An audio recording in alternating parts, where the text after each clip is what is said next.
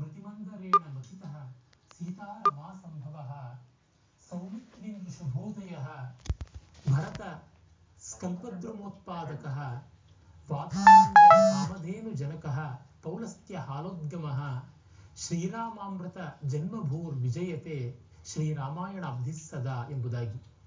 ಮಹರ್ಷಿ ವಾಲ್ಮೀಕಿಯ ಮನಸ್ಸೆಂಬ ಮಂದರ ಮಥಿತವಾಗಿ ಸೀತೆ ಎಂಬ ಲಕ್ಷ್ಮಿ ಬರಲು ಕಾರಣವಾದದ್ದು ರಾಮಾಯಣ ಎಂಬ ಕ್ಷೀರಸಾಗರ ಅದು ಮಾತ್ರವಲ್ಲ, ಸೌಮಿತ್ರಿ ಅಂದರೆ ಲಕ್ಷ್ಮಣ ಎಂಬ ಚಂದ್ರ ಅಲ್ಲಿಂದ ಉದಿಸಿದ. ಭರತ ಎಂಬ ಕಲ್ಪವೃಕ್ಷ ಬಂದಿತು. ಹನುಮಂತ ಎಂಬ ಕಾಮಧೇನು ಕೂಡ ಅಲ್ಲಿಯ ಉತ್ಪನ್ನವೇ. ಹಾಗೆಯೇ ರಾವಣ ಎಂಬ ಹಾಲಾಹಲ ವಿಷ ಕೂಡ ಬಂತು. ಕಟ್ಟ ಕಡೆಗೆ ಶ್ರೀರಾಮಚಂದ್ರ ಎಂಬ ಅಮೃತ ಸಂಭವಿಸಿದ್ದು ರಾಮಾಯಣ ಎನ್ನುವ ಕ್ಷೀರಸಾಗರದಲ್ಲಿ ಎಂದು. ಹೀಗೆ ಸಮಗ್ರ ರಾಮಾಯಣವನ್ನು ಒಂದು ಹಾಲಿನ ಕಡಲಿಗೆ ಹೋಲಿಕೆಯನ್ನಾಗಿ ಕೊಟ್ಟು ಮಹರ್ಷಿ ವಾಲ್ಮೀಕಿಯನ್ನು ಅದನ್ನು ಕಡೆದ ಮಂದರ ಪರ್ವತಕ್ಕೆ ಸಮೀಕರಣ ಮಾಡಿರುವಂಥದ್ದು ಬಹಳ ರಮಣೀಯವಾಗಿದೆ. ಇದನ್ನು ಕಂಡಾಗ ರಾಮಾಯಣದ ಮಹಾಪಾತ್ರಗಳ ಸ್ವಾರಸ್ಯ ಎಷ್ಟು ಉನ್ನತೋನ್ನತವಾದದ್ದು, ಸ್ವಾರಸ್ಯಕಾರಿಯಾದದ್ದು, ಮಹತ್ವವನ್ನುಳ್ಳದ್ದು. ಎಲ್ಲ ಕಾಲದ ಎಲ್ಲ ಮಾನವರ ಸಂಸ್ಕೃತಿಗೆ, ಜೀವನ ವ್ಯಾಪಾರಕ್ಕೆ ಬೇಕಾದ ಮೌಲ್ಯಗಳನ್ನು ಒದಗಿಸಿಕೊಡುವಂಥದ್ದು ಎನ್ನುವುದು ಗೊತ್ತಾಗುತ್ತದೆ.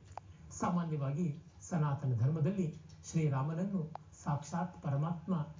ವೇದವೇದ್ಯೆ ಪರೇತ್ಮಸಿ ಜಾತೆ ದಶರಥಾತ್ಮಜೆ, ವೇದ ಪ್ರಾಚೇತಸಾದಾಕ್ಷೀತ್ ಸಾಕ್ಷಾತ್ ರಾಮಾಯಣಾತ್ಮನ ಎಂಬ ಶ್ಲೋಕದಂತೆ ರಾಮಾಯಣ ಅನ್ನುವುದು ವೇದವೇ ಸರಿ. ವಾಲ್ಮೀಕಿ ಈ ಪಂಚಮ ವೇದ ಎನಿಸಿದ ರಾಮಾಯಣವನ್ನು ತಂದುಕೊಟ್ಟ ದ್ರಷ್ಟಾರ ಶ್ರೀರಾಮ ವೇದ ಪ್ರತಿಪತ್ತಿನಾದ ಸಾಕ್ಷಾತ್ ಪರಮಾತ್ಮ ಪರಬ್ರಹ್ಮ ತತ್ವವೇ ಹೌದು ಎಂದು. ಆದರೆ ಯಾರು ಸನಾತನ ಧರ್ಮದ ಈ ಶ್ರದ್ಧಾ ವಿಶ್ವಾಸಗಳನ್ನ ಒಪ್ಪುವುದಿಲ್ಲ, ಅವರಿಗೆ ಕೂಡ ರಾಮಚಂದ್ರ ಅತ್ಯುನ್ನತವಾದ ಆದರ್ಶವನ್ನ, ತುಂಬಾ ಸೊಗಸಾದ, ಹೃದಯಂಗಮವಾದ, ಸಾರ್ಥಕವಾದ ಜೀವನ ಮೌಲ್ಯಗಳನ್ನ ಕೊಡುವುದರೊಳಗೆ ಆಶ್ಚರ್ಯ ಇಲ್ಲ. ಹೀಗೆ ಕಂಡಾಗ ರಾಮಾಯಣದ ತನ್ಮೂಲಕ ಅಲ್ಲಿರುವ ಅನೇಕ ಪಾತ್ರಗಳ, ವಿಶೇಷತಃ ರಾಮ, ಸೀತೆ, ಲಕ್ಷ್ಮಣ, ಭರತ, ಹನುಮಂತ ಮೊದಲಾದಂತಹ ಅನೇಕ ಪಾತ್ರಗಳ ಸ್ವಾರಸ್ಯ ಮಹತ್ವಗಳು ಗೋಚರವಾಗದೇ ಇರುವುದಿಲ್ಲ. ಮೊತ್ತ ಮೊದಲಿಗೆ ರಾಮನನ್ನೇ ತೆಗೆದುಕೊಳ್ಳೋಣ. ಶ್ರೀರಾಮ, ಎಷ್ಟು ಹೃದಯಂಗ ಮೂರ್ತಿ ಅನ್ನುವುದು ಗೊತ್ತಾಗುತ್ತದೆ. ಈ ಒಂದು ಚರ್ಚೆಯಲ್ಲಿ ನಾವು ಆದ್ಯಂತ ಪೂರ್ಣವಾಗಿ ಅವಲಂಬಿಸುವುದು ಮಹರ್ಷಿ ವಾಲ್ಮೀಕಿಗಳ ರಾಮಾಯಣವನ್ನೇ. ಅಂದರೆ ಯಾವುದನ್ನು? ವಾಲ್ಮೀಕಿ ಮಹರ್ಷಿಗಳು ಸಂಸ್ಕೃತದಲ್ಲಿ ಇಪ್ಪತ್ನಾಲ್ಕು ಸಾವಿರ ಶ್ಲೋಕಗಳ ರೂಪದಲ್ಲಿ ರಚನೆ ಮಾಡಿದರೂ ಆ ಒಂದು ರಾಮಾಯಣವನ್ನೇ ಆಧಾರವಾಗಿ ತೆಗೆದುಕೊಳ್ತಾ ಇದ್ದೀವಲ್ಲದೆ ರಾಮಾಯಣದ ಅವತರಣಿಕೆಗಳನ್ನ ದೇಶ ಭಾಷೆಗಳಲ್ಲಿ ಜನಪದ ಸ್ವರೂಪಗಳಲ್ಲಿ ಹಾಗೂ ದಂತ ಕಥೆಗಳ ರೂಪದಲ್ಲಿ ಅನೇಕಾನೇಕ ಅನೇಕ ಕಥೆ, ಕಾದಂಬರಿ, ಕವಿತೆ ಮೊದಲಾದ ನವೀನ ರೂಪಗಳಲ್ಲಿ ಬಂದ ರಾಮಾಯಣವನ್ನು ಅಲ್ಲ, ಕೇವಲ ವಾಲ್ಮೀಕಿ ರಾಮಾಯಣವನ್ನು ಮಾತ್ರ. ಕಾರಣ ಇಷ್ಟೇ, ಇದು ಮುಂದೆ ಬಂದ ಎಲ್ಲ ರಾಮಾಯಣಗಳಿಗೂ ಆಕಾರ, ಎಲ್ಲ ರಾಮಕಥಾನಕಗಳ ಒಂದು ವ್ಯಾಖ್ಯಾನಗಳಿಗೆ ಹಾಗೂ ವಿಶಿಷ್ಟ ದೃಷ್ಟಿಕೋನದ ವಿಮರ್ಶೆಗಳಿಗೆ ಮೂಲ. ಹಾಗಾಗಿ ಮೂಲಕ್ಕೆ ನಾವು ಹೋಗೋಣ. ಆ ಒಂದು ದಿವ್ಯ ಗಂಗೆಯಿಂದಲೇ ತೀರ್ಥವನ್ನು ತೆಗೆದುಕೊಂಡು ಬಂದು ಪ್ರತಿ ಪಾತ್ರದ ಪರಾಮರ್ಶೆಯನ್ನ ಮಾಡಬಹುದು. ಮೊದಲಿಗೆ ರಾಮನನ್ನು ಕಾಣುವಾಗ ಆ ಹೆಸರಿನಲ್ಲಿ ಇರುವ ಸ್ವಾರಸ್ಯ ಏನು ಅನ್ನುವುದು ಗೊತ್ತಾಗುತ್ತದೆ. ರಘು ಕ್ರೀಡಾಯಾಮ್ ಅನ್ನುವ ಧಾತುವಿನಿಂದ ಬಂದ ರಾಮ ಶಬ್ದ ಆನಂದ, ಲೀಲೆ, ರಮತೆ ಇತಿ ರಾಮ ಎನ್ನುವ ತತ್ವವನ್ನು ಒಳಗೊಂಡದ್ದು. ಅಂದರೆ ಸಂತೋಷ ಕೊಡುವುದು ರಾಮನ ಮುಖ್ಯ ಲಕ್ಷಣ. ಅದು ಮಾತ್ರವಲ್ಲ, ತೈತ್ರಿಯ ಬ್ರಾಹ್ಮಣದಲ್ಲಿ ಬರುವಂತಹ ಒಂದು ವಾಕ್ಯ ಸ್ಮರಣೀಯ ಅನತಾತ್ ಸತ್ಯಮುಪೈಮಿ, ಮಾನುಷಾತ್ ದೈವಮುಪೈಮಿ ಅನ್ನುವುದು. ಅಂದರೆ ಸುಳ್ಳಿನಿಂದ ಸತ್ಯದ ಕಡೆಗೆ, ನರತೆಯಿಂದ ಸುರತೆಯ ಕಡೆಗೆ, ಅಂದರೆ ಮಾನವನಿಂದ ದೇವನಾಗುವ ಕಡೆಗೆ ಹೋಗಬೇಕಾದದ್ದು ನಮ್ಮ ಗುರಿಯಾಗಬೇಕು, ಕತ್ತಲೆಯಿಂದ ಬೆಳಕಿಗೆ ಹೋಗಬೇಕು ಎನ್ನುವುದು. ಹಾಗೆ ರಾಮಚಂದ್ರ ತಾನು ಮಾನವನಾಗಿ, ಮಾನವೇಶ್ವರನಾಗಿ ಕಡೆಗೆ ಭಗವಂತನೇ ಆದ ಅನ್ನುವುದು ಆಧುನಿಕ ದೃಷ್ಟಿ. ಸಾಂಪ್ರದಾಯಿಕವಾದ ದೃಷ್ಟಿ ಪರಮಾತ್ಮನೇ ಭೂಮಿಗೆ ಇಳಿದು ಬಂದು ತನ್ಮೂಲಕ ಭೂಮಿಯ ಲೋಪದೋಷಗಳನ್ನು ನಿವಾರಿಸಿ ಮಹೋನ್ನತವಾದ ಬದುಕನ್ನು ಎಲ್ಲರಿಗೆ ಹೆದ್ದಾರಿಯಾಗಿ ಮಾಡಿಕೊಟ್ಟ. ರಾಮಾಯಣದ ಹೆಸರೇ ಸ್ವಾರಸ್ಯಕಾರಿ. ರಾಮನ ಹಾದಿ ಎಂದರ್ಥ. ರಾಮಸ್ಯ ಅಯನಂ ರಾಮಾಯಣಂ ಎಂದು. ಅದೇ ರೀತಿಯಾಗಿ ಸೀತೆಯ ವ್ಯಕ್ತಿತ್ವವನ್ನು ಕುರಿತು ಹೇಳುವಾಗ ಸೀತಾಯಾಶ್ಚರಿತಂ ಮಹತ್ ಎನ್ನುವುದುಂಟು. ಸೀತೆಯ ನಡವಳಿಕೆ ಅಂತ. ಅಂದರೆ ಸೀತಾರಾಮರದು ಇಬ್ಬಗೆಯ ವ್ಯಕ್ತಿತ್ವ ಅಲ್ಲ, ಒಂದೇ ರೀತಿಯಾದ ವ್ಯಕ್ತಿತ್ವ. ಅಭಿನ್ನವಾದ ಅರ್ಧನಾರೀಶ್ವರ ಸ್ವರೂಪದ ವ್ಯಕ್ತಿತ್ವ. ರಾಮನ ಹಾದಿ ಸೀತೆಯ ನಡಿಗೆ, ಇದು ರಾಮಾಯಣ. ಹೀಗಿರುವಂತಹ ರಾಮಾಯಣದಲ್ಲಿ ರಾಮನ ವ್ಯಕ್ತಿತ್ವ ಅದೆಷ್ಟು ಉನ್ನತೋನ್ನತವಾಗುತ್ತದೆ ಎನ್ನುವುದಕ್ಕೆ ಆರಂಭದಲ್ಲಿ ಮಹರ್ಷಿ ವಾಲ್ಮೀಕಿಗಳು ನಾರದರನ್ನ ಕೇಳುವಂತ ಪ್ರಶ್ನೆಗಳಲ್ಲಿಯೇ ಗೊತ್ತಾಗುತ್ತದೆ. ಕೋನ್ವಸ್ಮಿನ್ ಸಾಂಪ್ರತಂ ಲೋಕೆ ಗುಣವಾನ್ ಕಶ್ಚ ವೀರ್ಯವಾನ್ ಧರ್ಮಜ್ಞಶ್ಚ ಕೃತಜ್ಞಶ್ಚ ಸತ್ಯವಾಕ್ಯೋ ದೃಢವ್ರತಃ ಎಂಬುದಾಗಿ ಆರಂಭಿಸಿ ಈ ಒಂದು ಕಾಲದಲ್ಲಿ, ವರ್ತಮಾನ ಕಾಲದಲ್ಲಿ, ಸಾಂಪ್ರತಂ ಲೋಕೆ ಅಂದರೆ ಯಾವತ್ತೋ ಎಂದೋ ಆಗಿ ಹೋದವರಲ್ಲ, ಇನ್ನು ಮುಂದೆ ಯಾರೋ ಬರುವಂಥವರಲ್ಲ, ಈಗ ನಡೀತಾ ಇರುವಂಥದ್ದು, ಈಗ ಇರುವ ಜಗತ್ತಿನಲ್ಲಿ ಯಾರು ಧರ್ಮಜ್ಞ, ಗುಣಜ್ಞ, ಕೃತಜ್ಞ, ಸತ್ಯವಂತ, ಮಿತವಾಗ್ಮಿ ಅಂದರೆ ಮಾತನ್ನು ಹೆಚ್ಚು ಆಡದೆ ಕೃತಿಯಲ್ಲಿ ಹೆಚ್ಚಾಗಿ ತೋರ್ಪಡಿಸುವವನು, ಆದರೆ ವಾಗ್ಮಿತಿಯಲ್ಲಿ ಅಸಾಧಾರಣವಾಗಿರುವಂಥವನು, ವಕ್ತಾ ವಾಚಸ್ಪತಿರಿ ಯಥ ಎಂಬುದಾಗಿ ಕೂಡ ಹೇಳ್ತಾರೆ. ಹೀಗಿರುವಂಥವನು ಇಂಥ ವ್ಯಕ್ತಿ ಯಾರಿದ್ದಾನೆ? ಅವನನ್ನು ನಾನು ಜ್ಞಾತುಮೇವಂ ವಿಧಂ ನರಂ. ಈ ರೀತಿಯಾದ ಒಬ್ಬ ಮಾನವನನ್ನು ತಿಳಿಯಬೇಕು ಎಂಬುದಾಗಿ ಮಹರ್ಷಿಯ ಬಯಕೆ. ಅಂದರೆ ಯಾರೋ ದೇವತೆಯನ್ನ, ಯಕ್ಷ, ಗಂಧರ್ವ, ಕಿನ್ನರ, ಕಿಂಪುರುಷ ಮೊದಲಾದ ಒಂದು ವರ್ಗಕ್ಕೆ ಸೇರಿದವರಲ್ಲ. ನಮ್ಮಂತೆ ನಿಮ್ಮಂತೆ ಇರುವಂತ ಮಾನವರನ್ನ ತಿಳಿಯಬೇಕು ಅಂತ.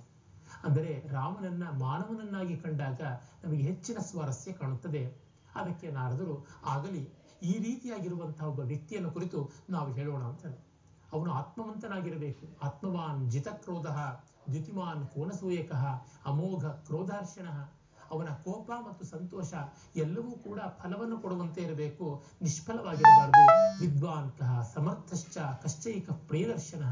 ವಿದ್ವಾಂಸನಾಗಿರಬೇಕು, ಸಮರ್ಥನಾಗಿರಬೇಕು. ಎಲ್ಲರಿಗೆ ನೋಡಲು ಕೂಡ ಸಂತೋಷವನ್ನು ಕೊಡಬೇಕು. ಇಂಥವನು ಕಸ್ಯ ಬಿಭ್ಯತಿ ದೇವಾಶ್ಚ ಜಾತ ರೋಷಸ್ಯ ಸಂಯೋಗ್ಯ ಯಾವನು ಯುದ್ಧದಲ್ಲಿ ಎದುರಾದರೆ ರೋಷದಿಂದ ಕೂಡಿದಾಗ ದೇವತೆಗಳು ಅಂಜಿಕೊಳ್ಳುತ್ತಾರೋ ಅಂತ ಒಬ್ಬ ವ್ಯಕ್ತಿ ಯಾರು ಅಂತೆಲ್ಲ ಕೇಳಿದಾಗ, ಇದಾನೆ, ಇಕ್ಷ್ವಾಕುಗಳ ವಂಶದಲ್ಲಿ ಒಬ್ಬ ಹುಟ್ಟಿದ್ದಾನೆ. ಇಕ್ಷ್ವಾಕು ನಾಮ ಕುಲೆ ಜಾತಃ, ರಾಮೋ ನಾಮ ಮಹಾಯಶಾಹ. ಇಕ್ಷ್ವಾಕು ವಂಶದಲ್ಲಿ ಹುಟ್ಟಿದ ರಾಮ ಅಂತನ್ನುವನಿದ್ದಾನೆ ಅಂತ ಆರಂಭ ಮಾಡಿ ಹೇಳ್ತಾರೆ. ಹೀಗೆ ರಾಮನ ವ್ಯಕ್ತಿತ್ವ ಒಬ್ಬ ಮಾನವನಾಗಿ ರೂಪುಗೊಳ್ಳುವಂಥದ್ದು.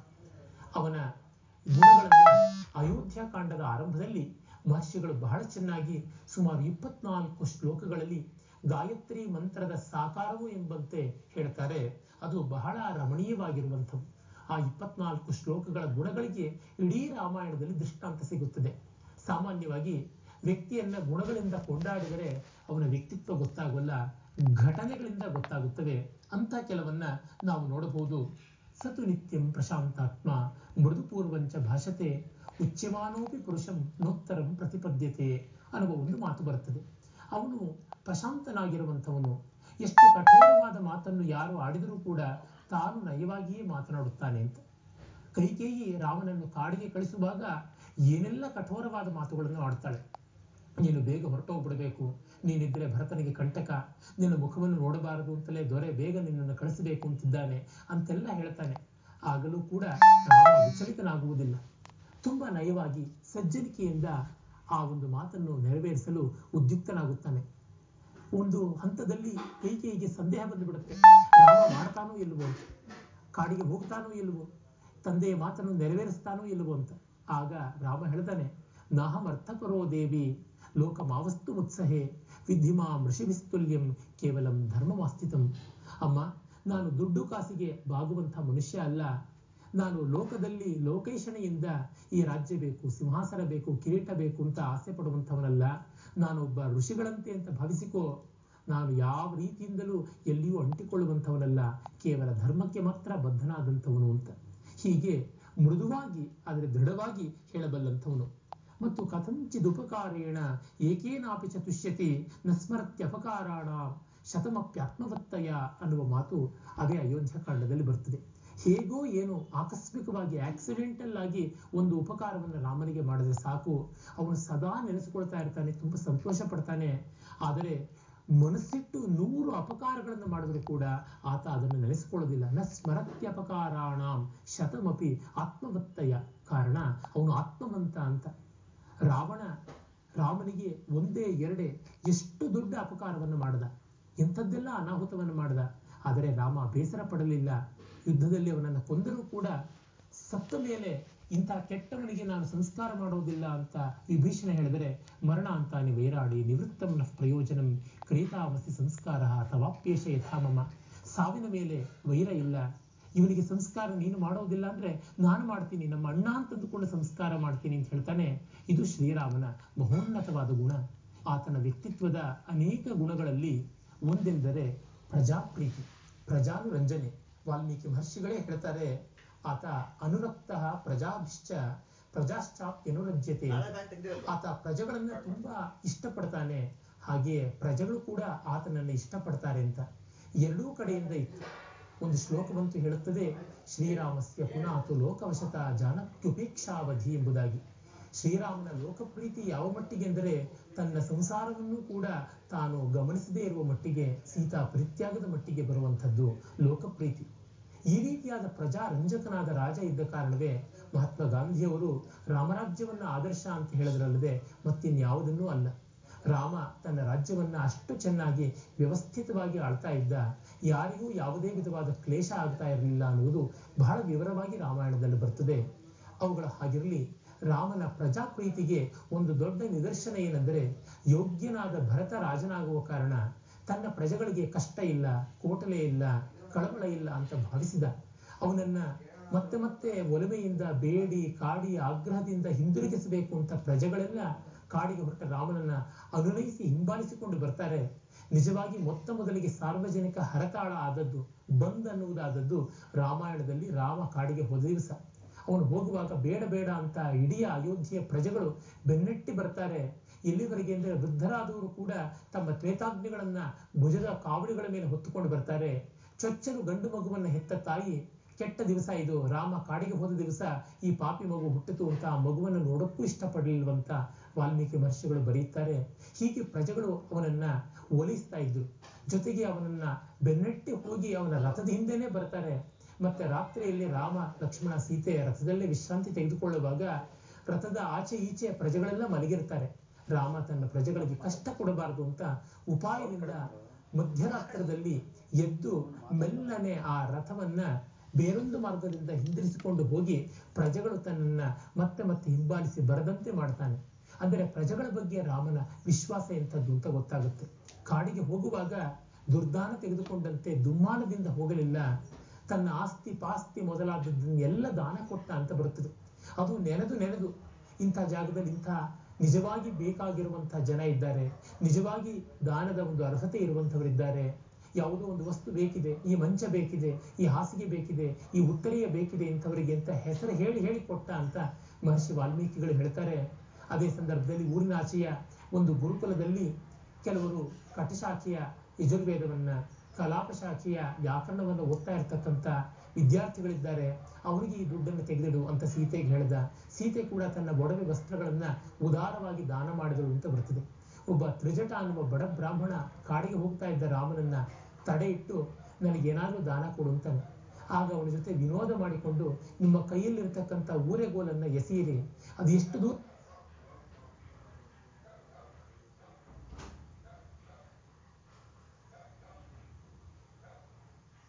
ಹತ್ತಕ್ಕೆ ಬಿಗಿದು ಒಂದು ಕೈಯಲ್ಲಿರುವ ದಂಡವನ್ನ ಎತ್ತಿ ದೂರಕ್ಕೆ ಎಸೀತಾನೆ ಅದು ಸರಿಯು ನದಿಯ ಆಚೆಗೆ ಹೋಗಿ ಬೀಳುತ್ತಂತೆ. ಆಗ ರಾಮ ತುಂಬಾ ವಿನೋದ ಮಾಡಿದೆ, ಕ್ಷಮಿಸಬೇಕು ಮನ್ಯುಕ್ಕಲು ನ ಕರ್ತವ್ಯ, ಪರಿಹಾಸೋ ಕೃತೋಮಯ. ಕೋಪ ಮಾಡಿಕೊಳ್ಳಬೇಡಿ ಕೇವಲ ಸಣ್ಣ ವಿನೋದ ಮಾಡಿದೆ ಅಂತ. ಕಾಡಿಗೆ ಹೋಗುವಾಗ, ಪಟ್ಟಾಭಿಷೇಕ ಆಗುವ ದಿವಸವೇ ಅದು ತಪ್ಪಿ ಕಾಡಿಗೆ ಹೋಗುವಾಗಲೂ ರಾಮನಿಗಿದ್ದಂಥ ಸೆನ್ಸ್ ಆಫ್ ಹ್ಯೂಮರ್ ಹಾಸ್ಯ ಪ್ರಜ್ಞೆ ಅದು ಎಷ್ಟು ದೊಡ್ಡದು ಅಂತ ವಾಲ್ಮೀಕಿಗಳು ಹೇಳ್ತಾರೆ. ಆಗ ತ್ರಿಜಟ ಸಂತೋಷಪಟ್ಟು, ಅಪ್ಪ, ಈ ಸ್ಥಿತಿಯಲ್ಲೂ ಇಷ್ಟು ಸಂತೋಷವಾಗಿದ್ದೀಯಲ್ಲ? ದದತೋ ಮಂಗಲ ಕ್ಷೋಮೆ ವಸಾನಸ್ಯ ಚ ವಲ್ಕಲೆ ದದುರ್ಶುರ್ ವಿಸ್ಮಿತಾಸ್ತಸ್ಯ ಮುಖರಾಗಂ ಸಮಂ ಜನಾ. ಇದು ಕಾಳಿದಾಸನ ರಘುವಂಶದ ಮಾತು. ಪೀತಾಂಬರ ಉಟ್ಟು ಕಿರೀಟ ಧಾರಣೆಗೆ ಹೋಗುವಾಗ ಯಾವ ಮುಖ ಇತ್ತೋ ನಾರು ಬಟ್ಟೆ ತೊಟ್ಟು ಕಾಡಿಗೆ ಹೋಗುವಾಗಲೂ ಅದೇ ಮುಖ, ಅದೇ ಕಾಂತಿ, ಅದೇ ನಗು, ಅದೇ ವಿನೋದ ಇತ್ತು ರಾಮನ ಮುಖದಲ್ಲಿ ಅಂತ. ಅಂತ ರಾಮ ತ್ರಿಜಟನ ಆಶೀರ್ವಾದವನ್ನು ಪಡ್ಕೊಂಡು ಅವನ ಹರಕೆಯನ್ನ ತನ್ನ ತಲೆ ಮೇಲೆ ಹೊತ್ತು ಹೊರಡ್ತಾ ನಿಂತು ಬರುತ್ತೆ. ತಂದೆ ದಶರಥ ಕಿಟಕಿ ಹತ್ತಿರ ನಿಂತು ಗೋಳಾಡ್ತಾನೆ, ಅಪ್ಪ, ಇದೊಂದು ರಾತ್ರಿ ಇದ್ದು ಊಟ ಮಾಡಿಕೊಂಡು ಹೋಗು. ಒಟ್ಟಿಗೆ ಒಂದು ದಿವಸದ ಊಟವಾದರೂ ನಮ್ಮ ಜೊತೆಗೆ ಆಗಲಿ. ಆಮೇಲೆ ನಾಳೆ ಕಾಡಿಗೆ ಹೋಗ್ತೀಯಂತೆ, ಪರವಾಗಿಲ್ಲ ಅಂತ. ಇಲ್ಲ, ಪ್ರಾಪ್ಸ್ಯಾಮಿ ಗುಣ ಕೋಮೇಶ್ವರ ಕೋಮೇಶ್ವಸ್ತಾನ್ ಪ್ರಯ ಪ್ರದಾಸ್ಯತಿ ಅಪಕ್ರಮಣಮೇವಾತ ಸರ್ವಕಾಮಯರಹಂ ಹಂಗೃಣೆ ಅಂತ ಹೇಳ್ತಾನೆ. ಇವತ್ತು ಯಾವ ಒಂದು ಒಳ್ಳೆ ಬುದ್ಧಿ ನನ್ನ ತಲೆಯಲ್ಲಿದೆಯೋ, ಅದನ್ನೇ ನಾಳೆ ನನಗೆ ಯಾರು ಕೊಡ್ತಾರೆ? ಆ ಬುದ್ಧಿ ನಾಳೆ ಸ್ಥಿರವಾಗಿರುತ್ತೆ ಅಂತ ಬಲ್ಲವರು ಯಾರು? ಹಿಂದೆ ಹೊರಟು ಬಿಡ್ತೀನಿ. ಇಲ್ಲದೇ ಇದ್ರೆ ಮತ್ತೆ ದಂಗೆ ದೌರ್ಜನ್ಯ ಮೊದಲಾದವು ಬರುತ್ತೆ ಅಂತ. ಇದು ರಾಮನ ಅಸ್ಥಿರವಾದ ಮನೋಧರ್ಮ ಅಲ್ಲ. ತಂದೆಯ ಶೋಕವನ್ನ ಊರು ಎಲ್ಲ ಗೋಳಾಡುವಂಥದ್ದನ್ನ ಬೇಗ ಮುಗಿಸಬೇಕು ಅಂತ ನಮ್ಮಲ್ಲಿ ಸಂಪ್ರದಾಯ ಉಂಟು. ಶವ ಮನೆಯಲ್ಲಿದ್ದರೆ ಬೇಗ ಅದನ್ನು ಸಂಸ್ಕಾರ ಮಾಡಬೇಕು ಅಂತ. ಆ ದುಃಖ ಹೆಪ್ಪುಗಟ್ಟಿದಂಥ ಸಂಕಟ ಬೇಗ ಕೊಚ್ಚಿ ಹರಿಯಬೇಕು, ದೂರವಾಗಬೇಕು ಅಂತ. ರಾಮ ಈ ರೀತಿಯಾದ ಕ್ರೈಸಿಸ್ ಅಂತೀವಲ್ಲ, ಮುಜುಗರದ ಸಂದರ್ಭ ತುಂಬ ಇರಬಾರದು ಅಂತ ಮಾಡುವಂಥದ್ದು. ಈ ಒಂದು ಸ್ಥಿತಿ ಯಾವ ಮಟ್ಟದ್ದು ಅಂದರೆ, ಕಾಡಿನಲ್ಲಿ ಅವನು ವನವಾಸದಲ್ಲಿದ್ದಾಗ ಹೇಮಂತ ಋತು ಬರ್ತದೆ. ತೀವ್ರವಾದಂಥ ಚಳಿ, ಗಡಗಡ ನಡುಗುತ್ತಾ ಗೋದಾವರಿ ನದಿಗೆ ಸ್ನಾನಕ್ಕೆ ರಾಮ, ಲಕ್ಷ್ಮಣ, ಸೀತೆ ಮೂವರು ಹೋಗ್ತಾರೆ. ಆಗ ರಾಮ ಹೇಳ್ತಾನೆ, ಈಗ ನಾವು ಮಧ್ಯ ಭಾರತದಲ್ಲಿ ಸ್ವಲ್ಪ ಮಟ್ಟಿಗೆ ಚಳಿ ಕಡಿಮೆ, ಈಗಲೇ ನಾವು ಗಡಗಡ ನಡುಗುತ್ತಾ ಇದ್ದೀವಿ. ಇನ್ನು ಉತ್ತರ ಭಾರತದಲ್ಲಿ ಭರತ ಪಾಪ ನಂದಿಗ್ರಾಮದಲ್ಲಿ ಎಷ್ಟು ಕಷ್ಟಪಡ್ತಾ ಇರ್ತಾನೋ ಅಂತ. ಆಗ ಲಕ್ಷ್ಮಣ ಹೇಳ್ತಾನೆ, ಹೌದು, ಭರತ ಏನೋ ದೊಡ್ಡವನು ನಿಜ, ಆದರೆ ಅವನ ತಾಯಿ ಇದ್ದಾಳಲ್ಲ ಕೈಕೇಯಿ ಬಹಳ ಕೆಟ್ಟವಳು. ಇಂಥ ಕೆಟ್ಟವಳಿಗಿಂತ ಒಳ್ಳೆ ಮಗ ಹೇಗೆ ಹುಟ್ಟಿದನೋ ತಾದರ್ಶಿ, ಕ್ರೂರದರ್ಶಿನಿ ಅಂತ ಹೇಳ್ತಾನೆ. ಆಗ ಅಣ್ಣ ಹೇಳ್ತಾನೆ, ರಾಮ, ಕೈಕೇಯಿಗೆ ತುಂಬ ತುಂಬ ರಾಮನ ಮೂಲಕವಾಗಿ ಅನುಕೂಲವಾಯಿತು ಅಲ್ವೇ. ರಾಮನಿಗೆ ಕೈಕೇಯಿ ಮೂಲಕ ತುಂಬ ಕಷ್ಟವಾಯಿತು. ಆದರೆ ಕೈಕೇಯಿಯ ಬಗೆಗೆ ರಾಮನ ಮನಸ್ಸು ಸ್ವಲ್ಪವೂ ಮುರಿದಿಲ್ಲ, ಕಹಿಯಾಗಿಲ್ಲ, ಹೇಳ್ತಾನೆ, ತಮ್ಮ, ಏಕೆ ನೀನು ತಮ್ಮ ಭರತನನ್ನ ಕೊಂಡಾಡೋ ಬಿಟ್ಟು ಅಮ್ಮ ಕೈಕೇಯನ ಬೈತೀಯ? ಭರತಸ್ಯ ಕಥಾಂಕುರು ನಮ್ಮ ಮಧ್ಯಮಾಂಬ ಗರ್ಹಣೀಯ ಚಿಕ್ಕಮ್ಮನ ಬೈಬೇಡ, ತಮ್ಮನ್ನ ಹೊಗಳು ಅಂತ ಹೇಳ್ತಾನೆ. ಇದು ರಾಮನ ದೊಡ್ಡತನ. ರಾವಣನನ್ನೂ ಅದೇ ರೀತಿಯಾಗಿ ನಡೆಸಿಕೊಂಡವನು. ರಿಪೂಣಾಮಪಿ ವತ್ಸಲಹ ಅನ್ನುವಂತೆ ತಾನು ತನ್ನ ಉದಾರತೆಯನ್ನು ಬೆರೆದವನು. ಮೊದಲನೇ ದಿವಸ ರಾಮ ರಾವಣ ಸಂಗ್ರಾಮ ಆದಾಗ ರಾವಣನನ್ನ ಒಂದೊಂದೇ ಬಾಣಗಳಿಂದ ಕವಚ ಕತ್ತರಿಸಿ ಬೀಳುವಂತೆ ಮಾಡ್ತಾನೆ, ಕಿರೀಟ ಪುಡಿಯಾಗುವಂತೆ ಮಾಡ್ತಾನೆ. ಅಶ್ವಗಳು, ಸಾರಥಿ, ರಥ, ಗದೆ, ಛತ್ರ, ಚಾಮರ, ಧ್ವಜ ಎಲ್ಲ ಧೂಳಿಪಟ ಆಗುತ್ತದೆ. ರಾವಣ ನಿರಾಲಂಬವಾಗಿ ಬರಿಗೈ ಬಂಟನಾಗಿ ತಲೆ ತಗ್ಗಿಸಿ ರಣರಂಗದಲ್ಲಿ ನಿಲ್ತಾನೆ. ಆಗ ರಾಮ ಹೇಳ್ತಾನೆ, ಇವತ್ತು ಮನೆಗೆ ಹೋಗಿ ವಿಶ್ರಾಂತಿ ಪಡೆದುಕೋ, ನಾಳೆ ಬಾ, ಯುದ್ಧ ಮಾಡೋಣ ಅಂತ. ಇದರ ಉದ್ದೇಶ ಏನು? ರಾಮನ ನಿಜವಾದ ಶಕ್ತಿ ಏನು, ಪರಾಕ್ರಮ ಏನು ಅಂತ ರಾವಣನಿಗೆ ಗೊತ್ತಾಗಿರಲಿಲ್ಲ. ಆ ರುಚಿ ತಿಳಿಯಿತು. ಇನ್ನೇನಾದರೂ ಆತ ತಿದ್ದುಕೊಳ್ಳಕ್ಕೆ ಮನಸ್ಸು ತಾನು ಮಾಡಿದರೆ ಅದು ಒಂದು ಅವಕಾಶ ಕೊಡೋಣ ಅಂತ. ಅಷ್ಟೇಕೆ, ಶುಕ ಸಾರಣ ಅನ್ನುವಂಥ ಗೂಢಚಾರಿಗಳನ್ನ ರಾವಣ ಕಳಿಸಿಕೊಟ್ಟು ರಾಮನ ಸೈನ್ಯ ಎಂಥದ್ದು ನೋಡಿಕೊಂಡು ಬನ್ನಿ ಅಂತಾನೆ. ಆಗ ಶುಕಸಾರಣರು ವಾನರ ವೇಷಧಾರಿಗಳಾಗಿ ಬಂದು ರಾವಣನ ಮಾತಿನಂತೆ ರಾಮನ ಸೈನ್ಯವನ್ನು ಅಜಮಾಯಿಷಿ ಮಾಡ್ತಾ ಇರ್ತಾರೆ. ಆಗ ಮೀನಿನ ಹೆಜ್ಜೆ ಮೀನು ಬಲ್ಲದು ಎಂಬಂತೆ ಈ ರಾಕ್ಷಸರನ್ನ ವಿಭೀಷಣ ಗುರುತು ಹಿಡಿದು ಸೆರೆ ಹಿಡಿದು ತಕ್ಷಣ ಕರೆದುಕೊಂಡು ಬಂದು ರಾಮನ ಮುಂದೆ ನಿಲ್ಲಿಸಿ, ಇವರು ಗೂಢಚಾರ್ಯ ಮಾಡ್ತಾ ಇದ್ರು. ಗೂಢಚಾರ್ಯರಿಗೆ ಮರಣದಂಡನೆ ಅಂತ ಧರ್ಮಶಾಸ್ತ್ರ ಹೇಳುತ್ತೆ. ನೀನು ನೋಡು, ತೀರ್ಮಾನ ಕೊಡು ಅಂತ. ಆಗ ರಾಮ ಹೇಳ್ತಾನೆ, ಪಾಪ ಒಡೆಯನ ಮಾತಿನಂತೆ ಬಂದರು. ಇರಲಿ, ನಮ್ಮ ಸೈನ್ಯ ಪೂರ್ತಿ ನೋಡ್ಕೊಂಡು ಹೋಗಲಿ, ಪರವಾಗಿಲ್ಲ. ನಾನೊಬ್ಬನೇ ಬೇಕಾದ್ರೆ ಯುದ್ಧ ಮಾಡಿ ಗೆಲ್ಲುತ್ತೀನಿ. ವಾನರ ಸೈನ್ಯ ಅನಿವಾರ್ಯವಲ್ಲ ಅನ್ನುವಂತೆ ಆ ಶುಕಸಾರಣರನ್ನ ಕ್ಷಮಿಸಿ ಅವರಿಗೆ ಸೈನ್ಯದ ವಿವರಗಳನ್ನು ಕೊಟ್ಟು ಕಳಿಸ್ತಾನೆ. ಅಂದರೆ ರಾಮನ ಆತ್ಮವಿಶ್ವಾಸ, ಬಲ ಮತ್ತು ರಿಪೂಣಾಮಪಿ ವತ್ಸಲಹ ಅನ್ನುವ ವೈರಿಗಳನ್ನು ಕರುಣಿಸುವ ಮನೋಧರ್ಮ ಎಷ್ಟು ದೊಡ್ಡದು. ಆ ಶುಕಸಾರಣರು ಬಂದು ರಾವಣನ್ನ ಬೈತಾರೆ. ನಿನ್ನಿಂದಾಗಿ ನಾವು ಹೋದ್ವಿ. ನಮಗೆ ತಲೆಯೇ ಹೋಗುವಂತ ಪರಿಸ್ಥಿತಿ ಇತ್ತು. ನಿನ್ನ ತಮ್ಮ ಸಾಯಿಸೋದಕ್ಕೆ ಸಿದ್ಧನಾದ. ಆದರೆ ನಿನ್ನ ಶತ್ರು ರಾವಣ ನಮ್ಮನ್ನ ಕಾಪಾಡ್ದ, ರಾಮ ನಮ್ಮನ್ನ ಕಾಪಾಡ್ದ. ಇಷ್ಟು ದೊಡ್ಡ ಉದಾತ್ತತೆ ರಾಮನದು ಅಂತ ಹೀಗೆ ರಾಮ ವೈರಿಗಳಲ್ಲಿ ಕಾರುಣ್ಯವನ್ನು ಮೆರೆದವನು. ಕೇವಲ ಹೋಲಿಕೆಗೆ ನೋಡುವುದಾದರೆ ಗ್ರೀಸ್ ದೇಶದ ಮಹಾಕವಿ ಹೋಮರ್ನ ಎಲಿಯಡ್ ಮಹಾಕಾವ್ಯದಲ್ಲಿ ಅಖಿಲೀಸ್ ನಾಯಕ, ಅವನು ತನ್ನ ಪ್ರತಿವಿರೋಧಿಯಾದಂತಹ ದೊಡ್ಡ ವೀರ ಹೆಕ್ಟರ್ನನ್ನ ಕೊಲ್ತಾನೆ. ಕೊಂದು ಅವನ ಶವವನ್ನ ತನ್ನ ರಥದ ಹಿಂದೆ ಕಟ್ಟಿಕೊಂಡು ಬಂದು, ದರ ದರ ಎಳ್ಕೊಂಡು ಬಂದು ಒಂದು ವಾರದ ಕಾಲ ನಾನಾ ವಿಧವಾದ ಅತ್ಯಾಚಾರ ಮಾಡ್ತಾನೆ, ಅವಮಾನ ಮಾಡ್ತಾನೆ ಶವಕ್ಕೆ. ಮಧ್ಯರಾತ್ರದಲ್ಲಿ ಪ್ರಯಾಮ್ ಹೆಕ್ಟರ್ನ ತಂದೆ, ಟ್ರಾಯ್ ನಗರದ ರಾಜ, ಅವನು ಬಂದು ಗುಟ್ಟಾಗಿ ಈತನನ್ನ ಕಂಡು ಅಂದರೆ ಅಖಿಲೀಸನ ಕೈಗಳನ್ನು ಕಣ್ಣಿಗೊತ್ತಿಕೊಂಡು ಕಾಲಿಗೆ ಮುದ್ದಿಟ್ಟು ನನ್ನ ಮಗನ ಶವವನ್ನು ಕೊಡು, ಸಂಸ್ಕಾರ ಮಾಡಬೇಕು ಅಂತ ಹೇಳಿ ಅದಕ್ಕೆ ಬೇಕಾದಷ್ಟು ದುಡ್ಡು, ಕಾಸುಗಳನ್ನು, ದಾಸ ದಾಸಿಯರನ್ನ ಬಂಗಾರವೇ ಮೊದಲಾದ ದ್ರವ್ಯವನ್ನು ಕೊಟ್ಟು ಬಿಡಿಸ್ಕೊಂಡು ಹೋಗ್ತಾನೆ ರ್ಯಾನ್ಸಮ್ ಅಂತ ಬರ್ತದೆ. ಅಂದರೆ ಶವವನ್ನು ಕೂಡ ವ್ಯಾಪಾರಕ್ಕೆ ಇಟ್ಟಂತಹ ಗ್ರೀಸ್ ದೇಶದ ಮಹಾಕಾವ್ಯದ ನಾಯಕ ಅಖಿಲೀಸಿಯಲ್ಲಿ ರಾವಣ ಸತ್ತ ಮೇಲೆ ಅವನಿಗೆ ಶವ ಸಂಸ್ಕಾರ ಮಾಡ್ತೀನಿ ಅಂತ ತಾನೇ ಮುಂದಾದಂಥ ರಾಮ ಎಲ್ಲಿ ಅಂತ ನೋಡಿದಾಗ ರಾಮನ ವ್ಯಕ್ತಿತ್ವ ಅದೆಷ್ಟು ಮೇರು ಸಮಾನ ಧೀರವಾದದ್ದು ಅನ್ನುವಂಥದ್ದು ನಮಗೆ ಗೊತ್ತಾಗುತ್ತದೆ.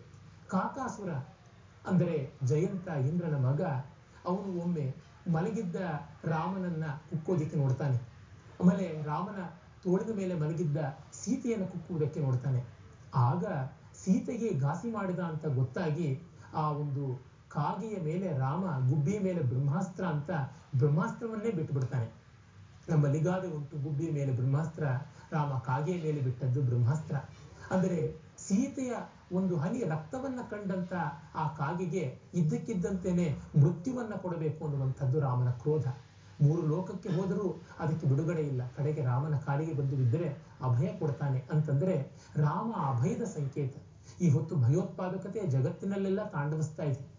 ರಾವಣ ಭಯದ ಸಂಕೇತ, ರಾಮ ಅಭಯದ ಸಂಕೇತ. ಆ ಕಾರಣವೇ ಸಹೃದೇವ ಪ್ರಪನ್ನಾಯ ತವಾಸ್ಮೀತಿಜ ಯಾಚತೆ, ಅಭಯಂ ಸರ್ವಭೂತೇಭ್ಯೋ ದದಾಮ್ಯೇತದ್ ವ್ರತಂ ಮಮ. ಯಾರು ನಿನ್ನವನು ಅಂತ ಹೇಳ್ತಾನೋ ಅವರಿಗೆ ನಾನು ಅಭಯ ಕೊಟ್ಟಿದ್ದೀನಿ ಅಂತಾನೆ ಇಂಥ ಅಭಯಕರನಾದ ರಾಮಚಂದ್ರನನ್ನ ಈ ಕಾಲದಲ್ಲಿ ನೆನೆಯುವುದು ನಮಗೆ ತುಂಬ ತುಂಬ ಶ್ರೇಯಸ್ಕರ, ಮೌಲ್ಯಪ್ರದಾಯಕ. ರಾಮಾಯಣ ಮಹಾಮಾಲಾ ರತ್ನದಲ್ಲಿ ಒಂದು ಅಮೋಘವಾದ ಅದ್ವಿತೀಯ ಜಾಜ್ವಲ್ಯಮಾನ ರತ್ನ ಎಂದರೆ ಸೀತಾದೇವಿ ಸೀತಾ ಎಂಬ ಶಬ್ದಕ್ಕೆ ನೇಗಿಲಿನಿಂದಾದ ಒಂದು ಗೆರೆ ಎಂಬ ಅರ್ಥ. ಅಂದರೆ ಭೂಮಿಯ ಮೇಲೆ ನೇಗಿಲನ್ನು ಎಳೆದಾಗ ಉಂಟಾಗುವಂತಹ ಗೆರೆಗೆ ಸೀತಾ ಎಂಬುದಾಗಿ ಹೆಸರು. ಋಗ್ವೇದದಲ್ಲಿಯೇ ಸೀತಾ ಶಬ್ದದ ಉಲ್ಲೇಖ ಉಂಟು. ಸೀತಾ ಯಜ್ಞ ಎಂಬುದಾಗಿ ಭೂಮಿಯಲ್ಲಿ ಮೊತ್ತ ಮೊದಲಿಗೆ ಮಾಡುವ, ಅಂದರೆ ವರ್ಷಾರಂಭದಲ್ಲಿ ಮಾಡುವಂತಹ ಉಳುಮೆಗೆ ಸೀತಾ ಯಜ್ಞ ಎಂಬ ಹೆಸರು ಕೂಡ ಉಂಟು. ಜನಕ ಮಹಾರಾಜ ಯಜ್ಞ ಮಾಡುವಾಗ ಭೂಮಿಯನ್ನು ಉಳುವಾಗ ಆ ರೇಖೆಯಿಂದ ಆವಿಷ್ಕೃತವಾದಂಥವಳು ಸೀತಾದೇವಿ ಎಂಬುದಾಗಿ ಆಕೆಯ ಹೆಸರು ಲೋಕವಿಖ್ಯಾತ. ಅಂದರೆ ಜನಕನಿಗೆ ಸ್ವಂತದ ಮಗಳಲ್ಲ, ಎಲ್ಲಿಂದಲೋ ಹೇಗೋ ಬಂದಂಥವಳು. ಇದು ಸಂಪ್ರದಾಯದ ವಿಶ್ವಾಸದಂತೆ ಸಾಕ್ಷಾತ್ ಆದಿಲಕ್ಷ್ಮಿ ಎಂಬುದಾಗಿ. ಆದರೆ ಆಧುನಿಕ ವಿದ್ವಾಂಸರು ಯಾವುದೋ ಒಂದು ಮಗುವನ್ನ ಜನಕ ತನ್ನವಳನ್ನಾಗಿ ಮಾಡಿಕೊಂಡ ಸಾಕು ಮಗುವಾಗಿ ಸ್ವೀಕಾರ ಮಾಡಿದ ಎಂದು. ಅಂದರೆ ಆ ತಂದೆಯ ದೊಡ್ಡತನವೂ ಕೂಡ ಗಮನೀಯವಾದದ್ದು. ಜನಕ ಮಹಾರಾಜ ಸಾಕ್ಷಾತ್ ಯಾಜ್ಞವಲ್ಕರಂತ ಬ್ರಹ್ಮರ್ಷಿಗಳ ಶಿಷ್ಯ. ತಾನು ರಾಜರ್ಷಿಯಾದವನು, ಬ್ರಹ್ಮಜ್ಞಾನಿಯಾದವನು. ಶುಕ ಮಹರ್ಷಿಯಂತಹ ಆಗರ್ಭ ಬ್ರಹ್ಮಜ್ಞಾನಿಗೆ ದಿವ್ಯೋಪದೇಶಗಳನ್ನು ಮಾಡಿದಂತಹ ಮಹನೀಯ ಉದಾರ ಚರಿತ ದಾನಿ, ತ್ಯಾಗಿ, ಸತ್ಯಸಂಧ, ಜಪ ತಪಾನುಷ್ಠಾನ ಎಲ್ಲವನ್ನ ಮಾಡ್ತಾ ಇದ್ದವನು. ಇಂತಹ ಜನಕ ಮಹಾರಾಜನಿಗೆ ತಕ್ಕ ಮಗಳಾಗಿ ಬೆಳೆದಳು ಸೀತಾದೇವಿ. ಶ್ರೀರಾಮನನ್ನ ಕೈ ಹಿಡಿದು ಆಕೆ ಆತನಿಗೆ ಅನುರೂಪಿಣಿ ಅಂತ ಅನಿಸಿದಳು. ಆ ಕಾರಣದಿಂದಲೇ ವಾಲ್ಮೀಕಿ ಮಹರ್ಷಿಗಳು ತಮ್ಮ ರಾಮಾಯಣಕ್ಕೆ ರಾಮಾಯಣ ಅನ್ನುವ ಹೆಸರಲ್ಲದೆ ಸೀತಾಚರಿತ ಅಂತ ಮತ್ತೂ ಒಂದು ಹೆಸರನ್ನು ಕೊಟ್ಟಿದ್ದಾರೆ. ಇದರಿಂದಲೇ ಗೊತ್ತಾಗುತ್ತದೆ, ಈ ಕಾವ್ಯಕ್ಕೆ ನಾಯಕ ಹೇಗೋ ನಾಯಿಕೆ ಕೂಡ ಅಷ್ಟೇ ಮುಖ್ಯ ಎಂಬುದಾಗಿ. ಅಷ್ಟು ಮಾತ್ರವಲ್ಲ, ಸೀತಾಯಾಶ್ಚರಿತಂ ಮಹತ್ ಎಂಬುದಾಗಿ ಹೇಳಿದ್ದಾರೆ. ಇದು ಸೀತೆಯ ಚರಿತ್ರ ಆ ಕಾರಣ ಬಹಳ ದೊಡ್ಡದು ಅಂತ. ಸೀತೆ ರಾಮನ ಜೊತೆಗೆ ಕಾಡಿಗೆ ತಾನಾಗಿ ಸ್ವಯಂ ಪ್ರೇರಣೆಯಿಂದ ಬಂದಳು. ಆ ಸಂದರ್ಭದಲ್ಲಿ ರಾಮ ಅದೆಷ್ಟು ಬೇಡ ಬೇಡ ಅಂತಂದರೂ ಕೂಡ ಸುಕುಮಾರಿಯಾದ ಈಕೆ ಕಾಡಿನ ಕಷ್ಟಗಳನ್ನ ತಡೆಯಲಾರಳು ಅಂತ ಅಂದುಕೊಂಡು ಎಷ್ಟು ಬಗೆಯಾಗಿ ವಾರಣ ಮಾಡಿದರೂ, ಇಲ್ಲ, ನಾನು ಬರ್ತೀನಿ ಬರ್ತೀನಿ ಅಂತ ಕೇಳಿದವಳು. ಎಲ್ಲಿವರೆಗೂ ಅಂತಂದ್ರೆ ಅಗ್ರತಸ್ಥೆ ಗಮಿಷ್ಯಾಮಿ ಮೃದ್ದಂತಿ ಕುಶಕಂಟಕಾನ್, ನಿನ್ನ ಮುಂದೆ ನಾನು ಹೆಜ್ಜೆ ಹಾಕ್ತೀನಿ, ನಿನ್ನ ಹಾದಿಯಲ್ಲಿರುವಂಥ ಕಲ್ಲು ಮುಳ್ಳುಗಳನ್ನು ನಾನು ತೆಗೆದು ಹಾಕ್ತೀನಿ ಅಂತಂದಳು. ಆದರೆ ರಾಮ ಒಪ್ಪಲಿಲ್ಲ. ಬೇಡ ಬೇಡ.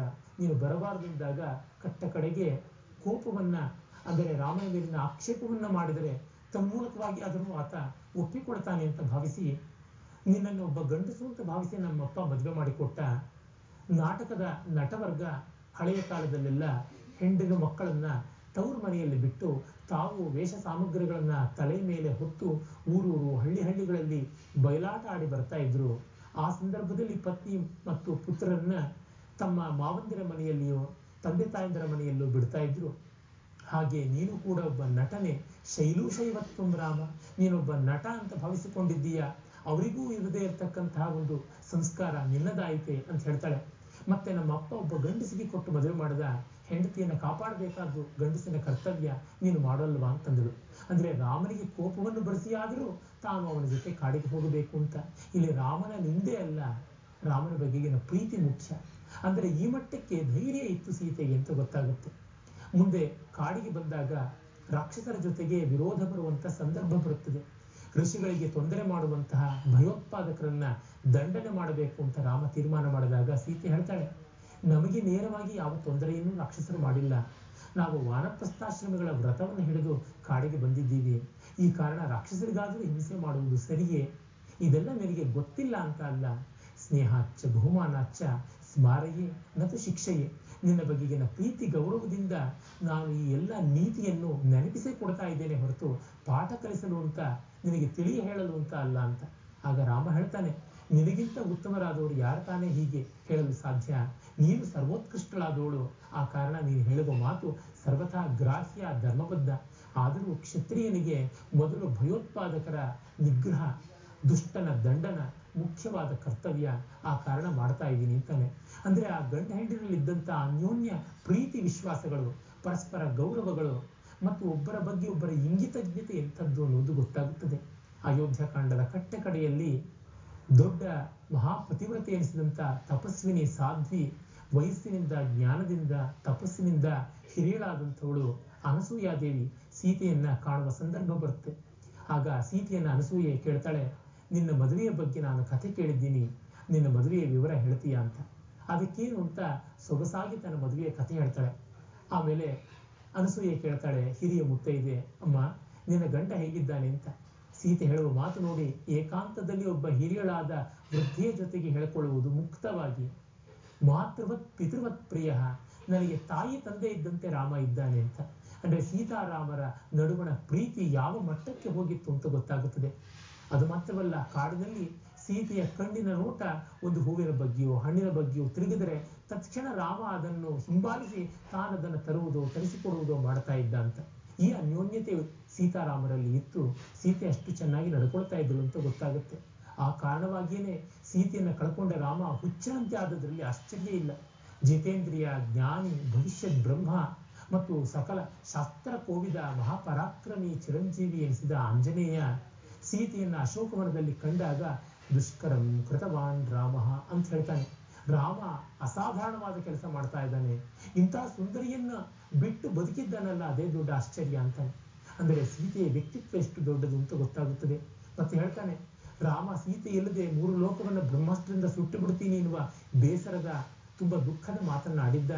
ಅದು ನಿಜವಾಗಿ ಸಲ್ಲುವಂಥದ್ದು. ಇವಳಿಗಾಗಿ ಏಳು ಊರ್ಧ್ವಲೋಕಗಳನ್ನ, ಏಳು ಅಧೋಲೋಕಗಳನ್ನು ಅಷ್ಟನ್ನು ಹದಿನಾಲ್ಕು ಲೋಕಗಳನ್ನು ನಾಶ ಮಾಡಬಹುದು, ಅಂಥದ್ದು ಇವಳ ಯೋಗ್ಯತೆಯ ರೂಪ, ಗುಣ, ಶೀಲ ಅಂತೆಲ್ಲ. ಇದು ರಾವಣನ ಸರಿಯಲ್ಲಿ ನೊಂದು ನಗದು ದುಃಖ ಪಡ್ತಾ ಇದ್ದ ಸೀತೆಯನ್ನು ಕಂಡಾಗಿನ ಹನುಮಂತನ ಮಾತು. ಇನ್ನು ಸೀತೆ ನಗನಗುತ್ತಾ ಇದ್ದಾಗ ಇನ್ನು ಯಾವ ರೀತಿ ಇದ್ದಿರಬೇಕು ಅಂತ ಗೊತ್ತಾಗುತ್ತದೆ. ಅದು ಮಾತ್ರವಲ್ಲ, ಅವಳ ಉದಾರತೆ ಎಂಥದ್ದು ಅನ್ನುವುದಕ್ಕೆ ನೋಡಿ ಒಂದು ದೊಡ್ಡ ದೃಷ್ಟಾಂತ ಹನುಮಂತ ಶ್ರೀರಾಮನ ವಿಜಯ ವಾರ್ತೆಯನ್ನು ತರ್ತಾನೆ. ಬಹಳ ಸಂತೋಷ ಆಗುತ್ತೆ ಸೀತೆಗೆ. ಯಾವ ಜನ್ಮದ ಬಂಧುವೋ ನೀನು? ನನ್ನ ಗಂಡನ ವಿಜಯ ವಾರ್ತೆ. ನನ್ನ ಈ ಒಂದು ದಾಸ್ಯ ವಿಮುಕ್ತಿಯನ್ನು ಮಾಡಿಸಿದ್ದೀಯೇ? ನಿನಗೆ ಏನಪ್ಪಾ ಕೊಡಲಿ ಅಂತ? ಆಗ ಹನುಮಂತ ಹೇಳ್ತಾನೆ, ಅಮ್ಮ, ಏನು ಬೇಡ. ನಿಮ್ಮನ್ನ ಕಾಯುವ ನೆವದಲ್ಲಿ ತುಂಬಾ ಕಾಟ ಕೊಡ್ತಾ ಇದ್ದ ಈ ರಾಕ್ಷಸಿಯರಿದ್ದಾರಲ್ಲ, ಇವ್ರನ್ನ ಕೊಂದು ಬಿಡ್ತೀನಿ, ಅದಕ್ಕೆ ಅವಕಾಶ ಕೊಡಿ ಅಂತ. ಆದರೆ ಸೀತೆ ಹೇಳ್ತಾಳೆ ಇದು ಯಾಕಪ್ಪ ಬೇಡ, ನ ಕಶ್ಚಿನ್ನ ಅಪರಾಧ್ಯತೆ. ಯಾರು ತಾನೇ ತಪ್ಪು ಮಾಡೋಲ್ಲ? ರಾವಣನ ಮಾತಿನಂತೆ ಇವರು ನನಗೆ ಕಷ್ಟ ಕೊಟ್ಟರು ಈಗ ವಿಭೀಷಣನ ರಾಜ್ಯ, ವಿಭೀಷಣನ ಮಾತಿನಂತೆ ನನಗೆ ಇವರು ಸೇವೆ ಮಾಡ್ತಾರೆ. ಒಂದು ಪಕ್ಷ ನನ್ನನ್ನು ಹಿಂಸೆ ಮಾಡುವುದರಲ್ಲಿ ಇವರಿಗೆ ಆನಂದ ಇತ್ತು ಅಂದರೆ ಪಾಪ ಅಜ್ಞಾನಿಗಳು ಬಿಟ್ಟು ಬಿಡು ಬಡಪಾಯಿಗಳು, ಇವ್ರನ್ನ ಹಿಂಸೆ ಮಾಡಬಾರದು ಅಂತ. ರಾಮ ಹೇಗೆ ರಿಪುಣಾಮಪಿ ವತ್ಸಲಹ ಎಂಬ ವಿಶೇಷಣಕ್ಕೆ ಪಾತ್ರನೋ ಹಾಗೆ ಸೀತೆ ಕೂಡ. ರಾಮನ ಬಗ್ಗೆ ವಾಲ್ಮೀಕಿಗಳು ಅಕ್ಲಿಷ್ಟ ಕರ್ಮ ಅನ್ನುವ ಮಾತು ಹೇಳ್ತಾರೆ ಹೇಳ್ತಾರೆ. ಕಷ್ಟಪಟ್ಟು ಕೆಲಸ ಮಾಡ್ತಾ ಇರಲಿಲ್ಲ, ಅವನ ಕೆಲಸದಲ್ಲಿದ್ದ ಯಾವ ಕಷ್ಟವನ್ನು ಮುಖದಲ್ಲಿ ತೋರ್ಪಡಿಸ್ತಾ ಇರಲಿಲ್ಲ ಅಂತ. ಸೀತೆ ಕೂಡ ಅದೇ ರೀತಿಯಾಗಿದ್ದಂಥ ಮಹಾನುಭಾವಳು ಎಂಬುದಾಗಿ ಗೊತ್ತಾಗುತ್ತದೆ.